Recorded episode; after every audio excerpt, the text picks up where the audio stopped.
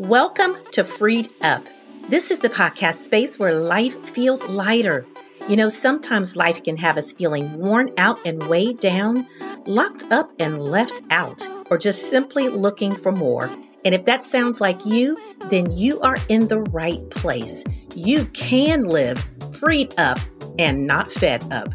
Well, today, y'all, I'm excited to continue the conversation with Gina. Gina is an assistant director of recovery and community services for her organization. She's responsible for peer recovery coaching services. She's got over 20 years of experience in human services, specifically in the area of women's recovery. And so we're going to hear from her today as we finish our conversation that includes how can we help families as they are a part of the recovery process. This is an important conclusion to an important topic we're covering on Freed Up. We'll be right back.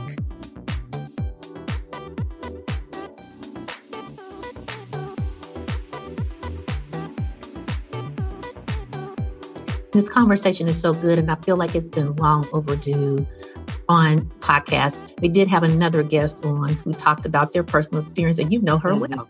Um, yeah, she's in our family too. Um, because I just want freed up to know I have a bomb family, like for okay. real, serious, overcomers, serious. overcomers. mm. We are, we are all overcomers, um, but we all have different places that God is is having us conquer. Um, and so, um, so I really appreciate us having this this talk. What would you say to somebody who is is dealing with substance use themselves and, and, and really feeling trapped and mm-hmm. or they have a family member and they're part of that system that feels like they're being tossed and turned um, in the process. How would you encourage them? Well i wouldn't leave out the prayer. I would say you know let's let's pray. Let, let's let's pray and ask god what it is that we're supposed to do in this mm-hmm. space and then to provide the resources to to somewhere intersect that person with like that lady sitting on that couch with me somewhere to make that intersection um, and I, and I'm going to tell you that God does that he does that mm-hmm. and so in all of our cities well I guess we haven't talked about this the whole system of care so when we talk about actually having to become uh, physically abstinent that is where that person wants to be then I would direct people to the National SAMHSA website mm-hmm. that has listings for almost every city, um, state across our country that will give some information on access to treatment possibilities. Uh, secondly, for families, families can also do that same thing, but there are also family groups that, you know, there are craft groups, uh, there are, oh, groups that that are partners to whatever the pathway to recovery that that someone has chosen and mm-hmm. so to look there what i would not suggest that anyone do is to continue to hammer that's one thing mm-hmm. you know mm. that we thought long time ago may work for people Mm-hmm. Is that you know what you got to get better. You got to go do something. You got to do this. I'm gonna honest be honest with you. I left a treatment center one time and just lied to them and told them I'll be back for the IOP because I was really upset after that family group where they posed my family against me and had my family tell me everything that I did to them, and there was no love in that. Um, mm. Um, so sure, no problem. Whatever you say. But when I leave here tonight, that's what my inside said. When I leave here tonight, you ain't got to worry about me coming back. Mm-hmm. So, mm-hmm. you know, not to hammer um, and not to accuse, but to be sure and love people into this space. Because so much of the active addiction is rooted in not feeling loved, mm-hmm. not mm-hmm. feeling wanted, not feeling heard, not feeling seen, not feeling touched or cared for. So much is rooted in that. And so many people are looking for something to make them feel better. And we know that ultimately um, it is only love that's going to heal. So using that as a strong and and always sharing hope, always giving a hope shot. Mm-hmm, you know, mm-hmm. it's going to get better. It can get better. Mm-hmm. You know, even if I don't see where it is, but encouraging someone that it can, it can get better. It can get better. but arming ourselves with information. And across this country, know that we have what are now called recovery community organizations. And those are places that we can tap into and gain more information for our communities as um, providers, as service providers. We can become resource brokers in that area for those that we work with by gathering that information. So, Faces, Voices of Recovery, SAMHSA, um, you can email me at Pace anytime because that's just what we do every day is to supply those resources. Yeah, thank you. And we'll make sure in the episode description that we put the website for SAMHSA in there. We had them in there for suicide prevention, but we'll give you the mm-hmm. Place on the site where you can get those recovery resources.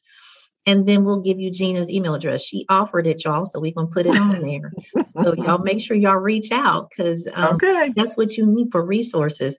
I, I wanted to just kind of double back on what you talked about because I feel like if you know we pulled a big theme and a big idea from this episode, what I want to pull and lift up is this: love is is love. Is the thing that God extended to us and while we were yet sinners. Come on now, loved, and there's so much we do not really fully understand the power of that.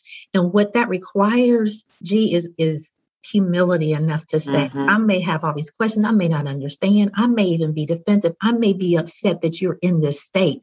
Sometimes it's even guilt yeah. that causes that blaming and that judgment the guilt on someone else's part for mm-hmm. what did i do and families mm-hmm. often feel a lot of that yes and so thank God for restoration because families can be restored. And that's why this work is the systems work. Um, but at the root of substance use, we talked about this on the front end, it is a mental health issue. And that goes to the yes. core of shame. And that's something mm-hmm. potentially traumatic because when a person does not feel love, that can create trauma in their lives. Yeah. Um, and so the, the the theme and the key here is love. It is that we love one another, that we love even when we don't understand, that we love even when we don't like it, that we love the person who is going through challenges because they are not the challenge. They are struggling with something in this space. Um, so I really appreciate that. I think the other thing that I would share is that recovery is a journey and it's a lifelong journey. Mm. A person, myself, I needed to learn how to live again. I needed to learn how to allow people to love me. I needed to learn how to trust again. I needed to learn how to be a part of again. I needed to learn what to do every day. What's the job that I'm going to do?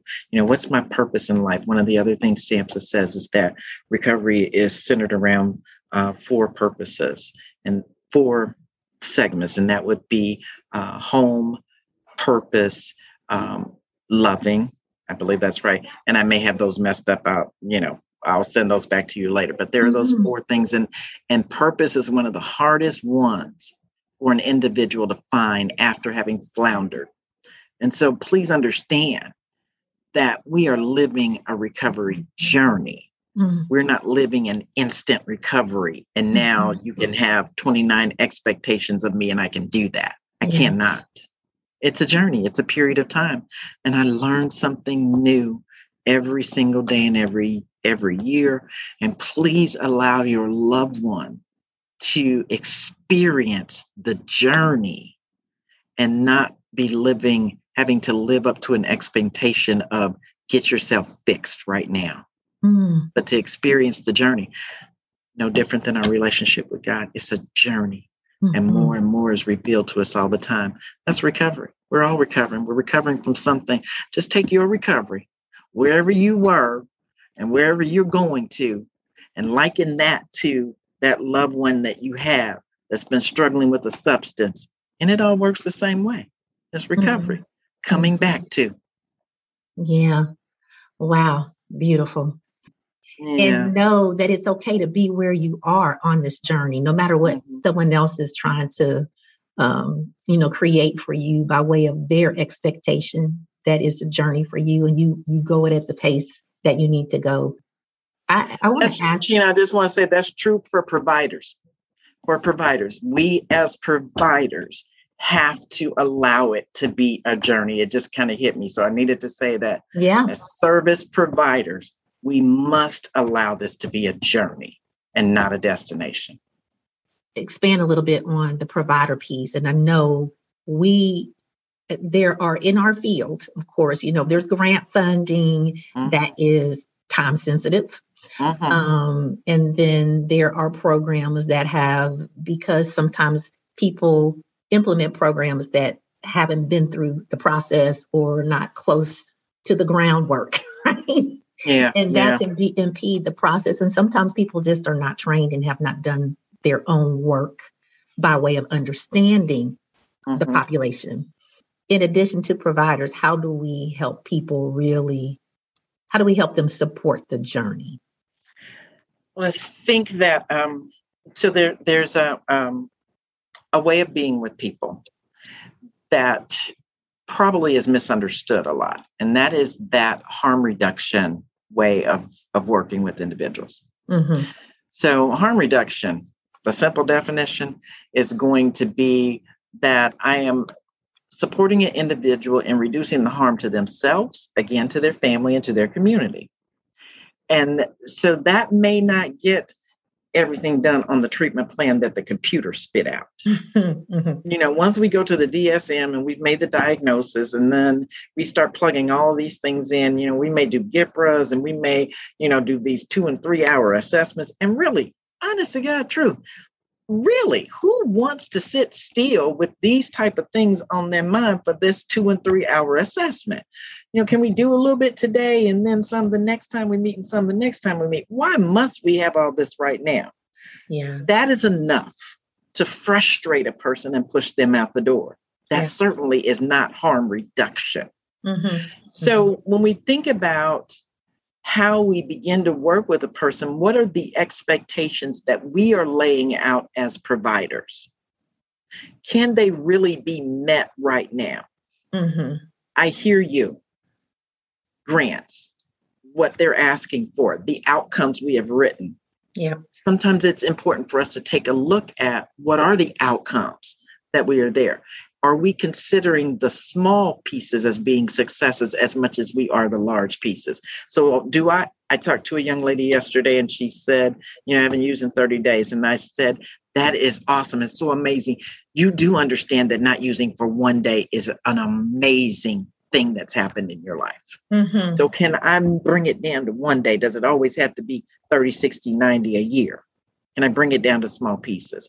Um, harm reduction you know we it's hard for us in our systems to accept that okay no more crack no more heroin um, but i am going to have a glass of wine with dinner you know white wine still goes with fish mm-hmm, mm-hmm, so mm-hmm. and a few other but, things too and other things too you know but yeah. no more crack no more heroin not doing any pills but i had a glass of wine with dinner can we celebrate that? Yeah. Because that is so big and so major, as opposed to say, well, you know, you you you don't need to drink either. Yeah. That's only that's only again one pathway. So when I say providers, if we practice more harm reduction, mm-hmm. we allow people to make their own choices to get to that place that we wanted them to get to anyway. Yeah. Yeah, it's um you know, because when you really dig deeper into the intervention um, for the issue, it's taking away what was used to cope right? Hello. And so if if that's the one thing that i have that's helping me survive if i need to to reduce it before i can eliminate it yes. I'm keeping myself alive um, yes. And and sometimes that is actually a matter of life and death, but it's something that as providers we're growing into those spaces. You know, same thing on the mental health side in therapy. We do the same thing as if you have somebody who's maybe who's cutting because it's mm-hmm. releasing that pain. Mm-hmm. Um, we want to talk about like what are some other alternatives for coping that may be a little healthier but Absolutely. the goal is to bring those intervention in a little bit at a time just as you said there's so much wisdom in, the service provision for that I, I'm, I'm curious about something because i know when families and when people traditionally think about um, addiction recovery and substance use, they their minds tune in to the, the TV show on A and E intervention. I'm not trying to slam your intervention. I'm not. I'm just want to raise some, bring to light some things that people may have as questions who are going to be listening to this um, podcast. Talk a little bit about what you see there and you know what parts of that work and what parts do you say in the actual process of supporting someone in this in this um, mm-hmm. phase of, of, of life what's the difference in between those two what's similar and what might be yeah. well let me say that i do recognize this this is a tough space for family members this is a mm-hmm. very tough space to be in because as family members, we just want the best for our loved one at whatever cost it is. Okay. If it means hit you over the head and drag you and take you to treatment center, okay, I'm good with that if you're gonna get better. But it's not always lasting. And so for that reason, then I advise family members and support them in they may be the first ones to receive treatment. Mm. It may mm. not be the loved one. They mm. may be the first ones to receive treatment. Um, so go get help for yourself. You know, it's kind of like the airplane ride. You put your oxygen mask on 1st mm. And, you know, a lot of people turn their heads to the side on that one because it's like, well, wait a minute, I'm supposed to be helping somebody else. You don't help anybody if you fell out. Mm-hmm. You don't help anybody if you died. And so I encourage family members to go get treatment for themselves. Mm-hmm. And then I'm still on that prayer thing along with it. Then that may come, that may circle around to learning some better ways of doing interventions. So, learning how to come to the place of accepting that whole harm reduction idea, that moderation idea, that uh, tapering down idea uh, and learning how to have the conversation. Sometimes communication is is a problem for us. Mm. We don't know how to have the conversations, you know. And I know for a lot of things, I'm still learning how to have the conversations for our children because many children are caught in the grips of active addiction. Then there are specialty programs that are for children and for adolescents. So, as a family member, tapping into that and actually receiving information from them. And if we're going to do intervention, we don't have to have cameras. If that's what the, those experts are saying that you know will work, okay, we can do that, but we don't have to have the camera because remember, just pause you here and say, now you're being messy on my show, and I'm right there with you um, on this we doing counseling and camera stuff. Okay, I'm sorry. I made you break your thought, but I had That's to come okay. and say we we can be messy on here every once in a while when we telling the every now and then. Stuff. Okay, thank you, thank you for letting me go with that. but if we, you know, why are we putting people? I, I I venture to just go ahead and say because you know one of the things about this work that I get to do is that I can use my own self as examples. Some of the times in my life that hurt and broke me so much were those things that were put out in front of other people. Now, don't get me wrong, I'm not trying to hide, but those things that we, you know, can we talk to this person? Can we love on this person? As opposed to, we got to have 12 people here to do this? Mm-hmm. Why? What are the roles of all of these people? Yes. To do this. So, yeah, no cameras, no large groups. Let's find someone that can support us and that knows how to speak the language. Uh, I heard a young lady in a conference the other day, and I love what she said. There's a whole different culture. There's a whole different culture around using drugs. There's a whole different culture around being addicted. There's a whole different language around it at points and times, the language that we're speaking as family members, my loved one doesn't understand anymore. And the language my loved one is speaking in out coming out of that culture, we don't understand anymore. So let's find an expert that can also be an interpreter for us mm-hmm. so that we can truly hear each other. Mm-hmm. We may hear the words, but is that like, you know, Charlie Brown's teacher? Is yeah. that what we hear? The want, want, want? Or are we actually hearing to understand? So I'm, those would be a few things I would say. And that that whole intervention, well, you know, I I think they made good money. Mm-hmm. Mm-hmm. I think they did. And interventions are real. Not saying they aren't. And I, as well, I'm not going to slam. I'm not going to slam the show either. But this is my loved one. This is my real person. This mm-hmm. ain't TV. And long after the cameras are gone, mm. the recovery process continues on when, when I, nobody I else is able, looking. And I need to be able to be there to support them. I can't kill that in the beginning. Yeah. I want to walk this journey with you. Yeah. And so, you know, just to that point, there's such a preparation process for families in understanding how to support. Um, no, this is interesting to me because we're bringing in the the the mental health, the emotional, yes. the mental side, plus the spiritual. Who wants to come to someone for support when they feel condemnation or they Absolutely. feel judged? That doesn't draw people. And I love the fact that you know, biblically in, in yes, Jeremiah 31, I believe it is, that God draws us with loving mm-hmm. kindness.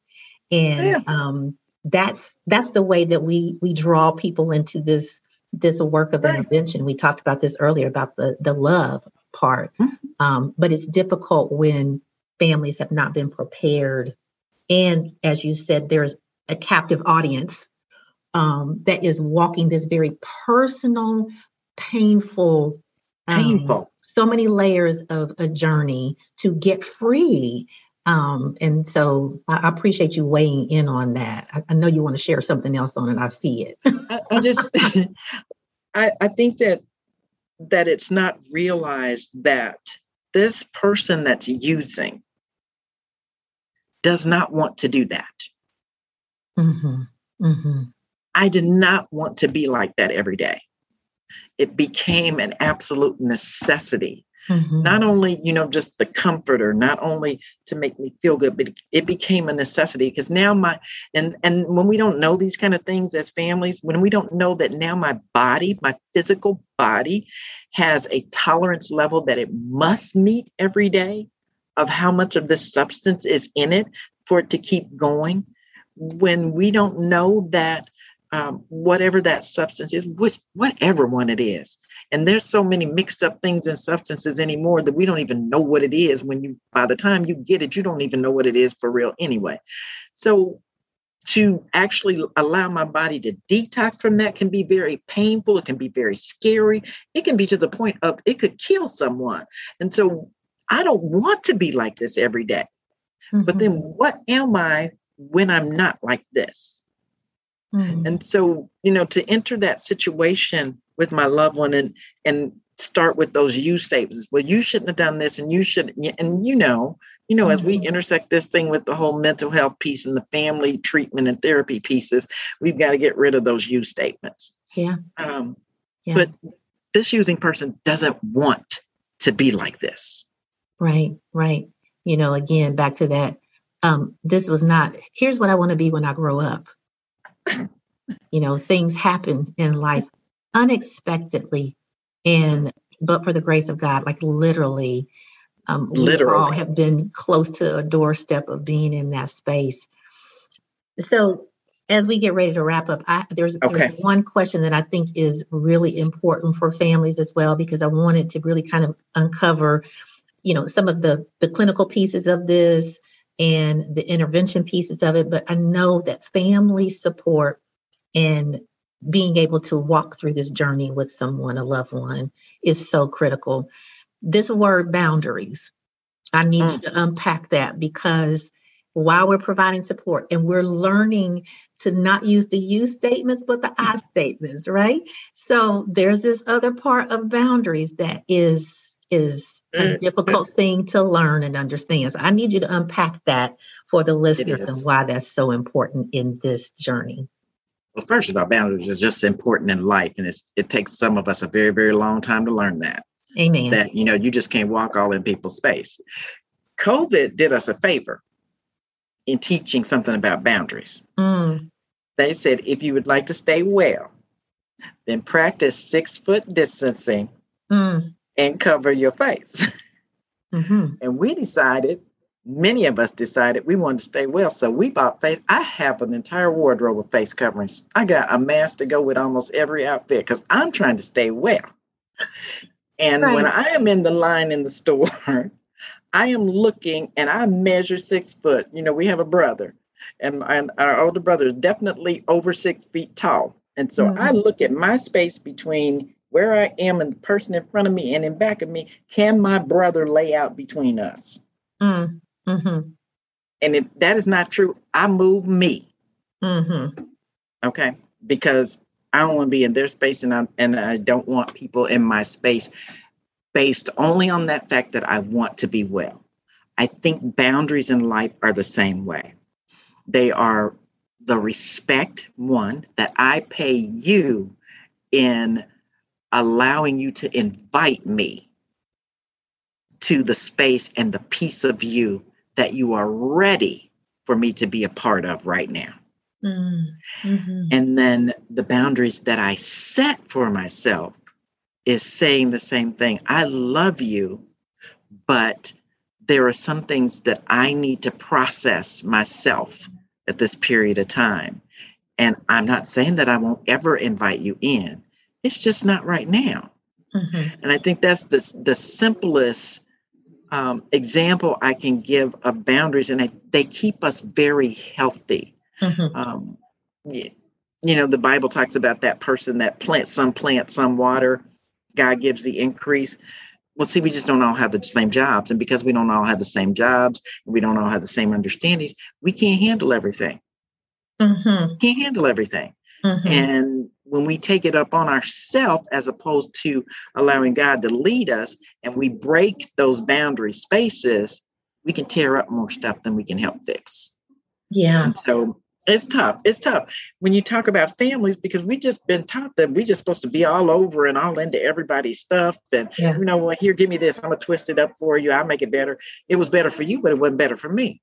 Um, this is a perfect. This is the last thing I'll say about boundaries. I remember the year that that um, I got sober, and I remember there was a boundary set.